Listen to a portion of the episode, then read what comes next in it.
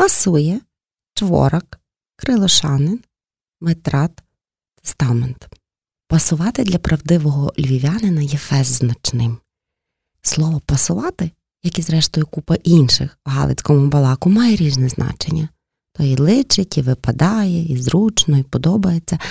Лямберцям пасує неділю по літургії мати променад по корзу. Бо там можна стріти не лише туристів, а й збадати, на що спромоглася львівська екзекутива. Вести, ймовірно, гратулювати давнього кумпеля чи цілювати ручки ладній пані, так як пані Орестова в третому коліні львів'янка, і тако зовсім скромно причисляється до правдивих, то мені із морально-етичних, із меркантильних інтересів геть не пасує обійти мовчанкою блаженнішого Йосифа Сліпого. Морально-етичних Почуюся, як каже єден єгомусь не захожанкою, а властиво парафіянкою, такою правдивою, що, як повідала, най там з Богом спочиває пані Ірина Калинець, навіть мій пещо греко-католик, принаймні раз в рік по Йордані справно кроплений ксьонцем. А меркантильним за то, що науковому співробітнику Інституту релігієзнавства при Львівському музеї історії релігії геть не пасує змовчати, бо обходимо сегоріч 130-ті роковини у родин митрополита Йосифа. Зато Сеятер митрополито-дедикаційний.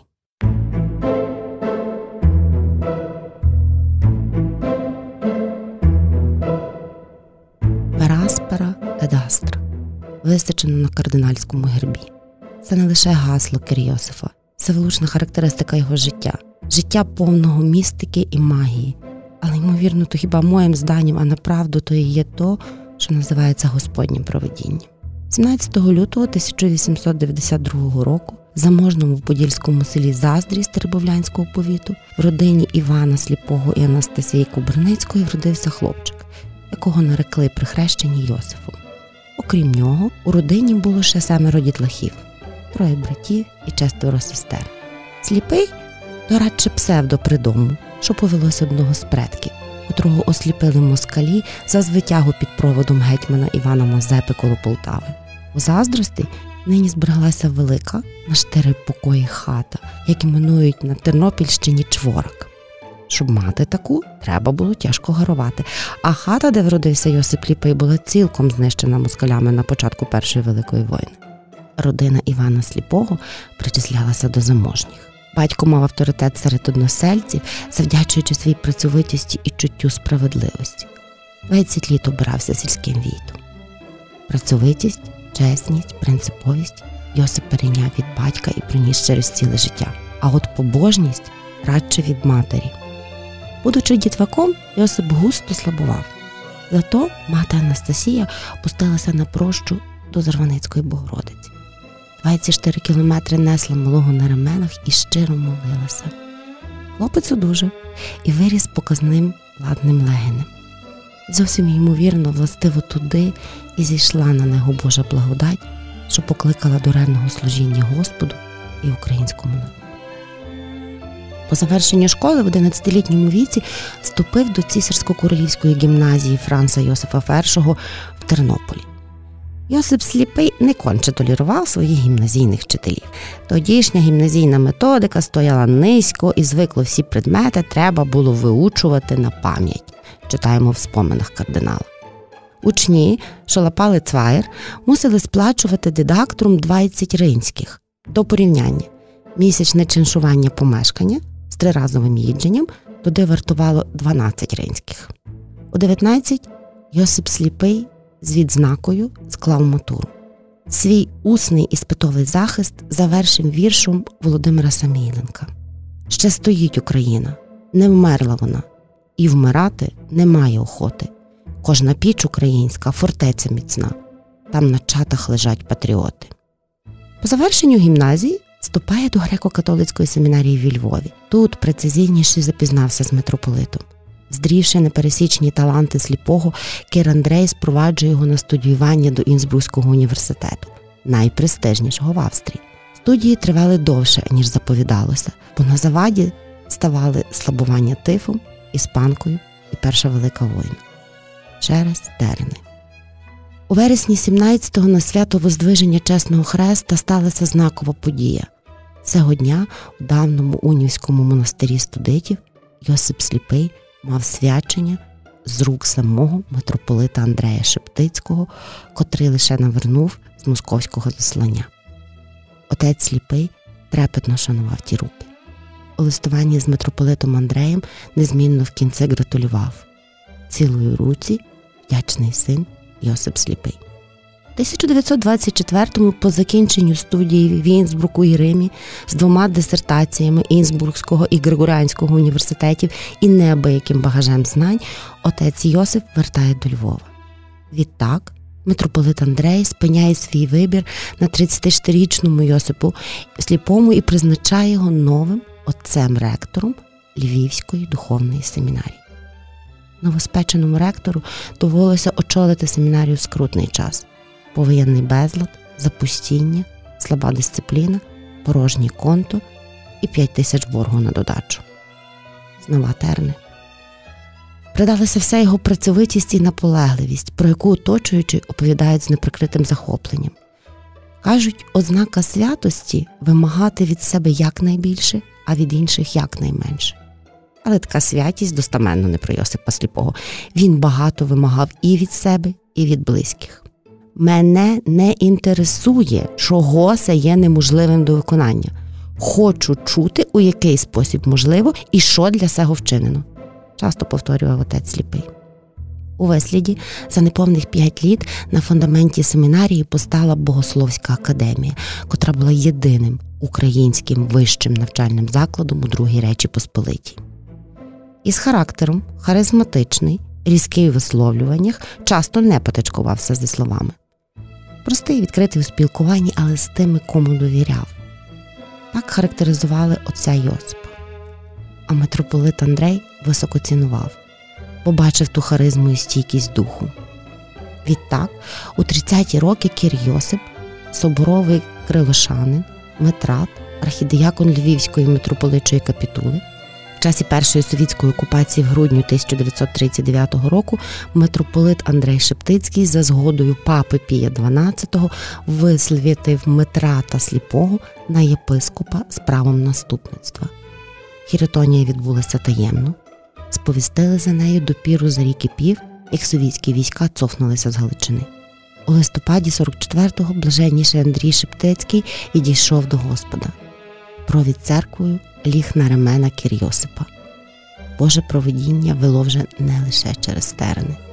Повім правдиво, фест трудно навіть просто читати про тих довгих 18 літ життя Йосифа Сліпого. Годі уявити, як людина дала раду притерпіти двічі по завершенню першого терміну і по смерті Сталіна ситуацію, коли з'явилась надія на звільнення, і тут же зникла людському розуму не підвладно осягнути, де бралася людина кріпости, терпеливості, стійкості. І все при тім, що Йосип сліпий мав трема всього вповідати в сповідах, бо не відав, як го правда обернеться, а плекав надію про повернення в совітську Україну.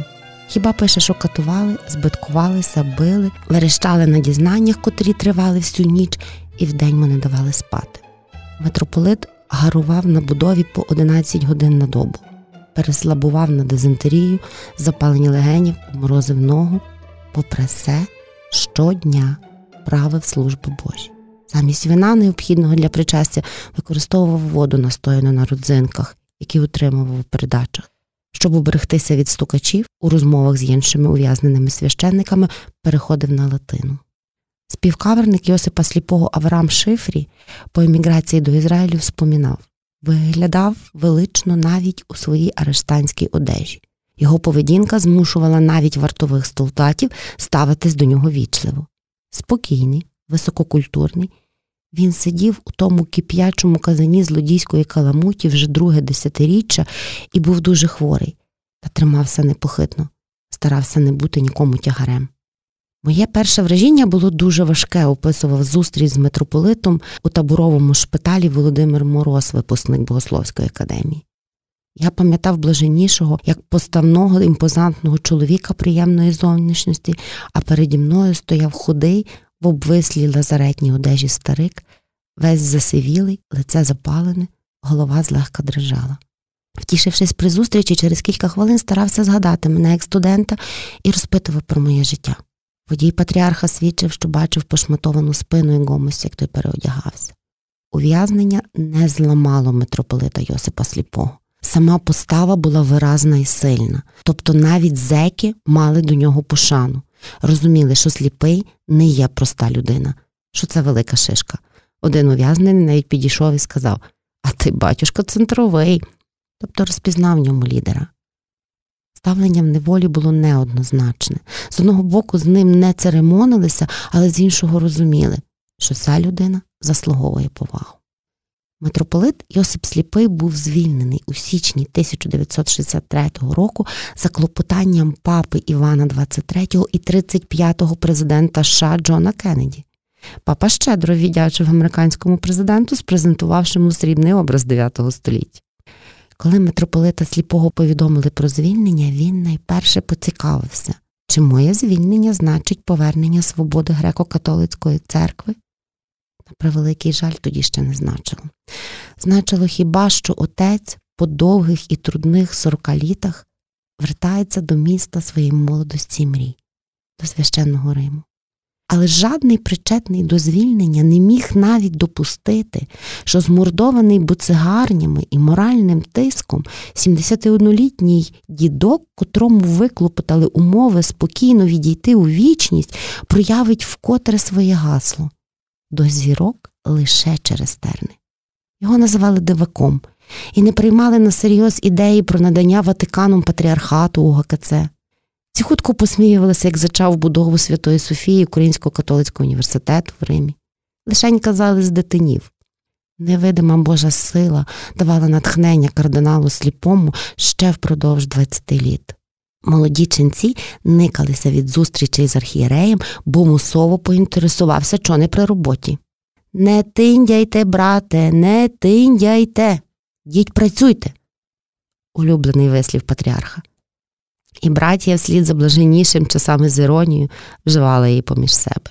Євангелія від Матфея 13,57 Ісус же сказав їм Не буває пророка без пошани, хіба тільки в вітчизні своїй та в домі своєму. Відійшовши у засвіти, патріарх кардинал Йосип Сліпий зоставив тестамент. У такому для нас тепер далекому 1984 році Кир Йосип заповідав Поховайте мене в нашому патріаршому соборі Святої Софії.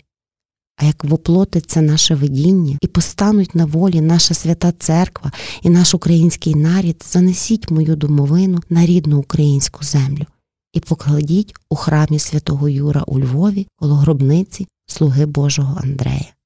Якщо Господь зволить, що з волі українського народу дійде до того, що він з'єднається в одній церкві, що він буде жити одним духом, то тоді волію я спочити у крипті у підземеллі собору Святої Софії Київської.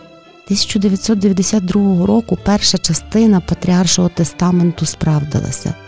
Через піввіку вірний син вернувся в Україну і спочиває посеред львівських зір високо на Святоюрській горі.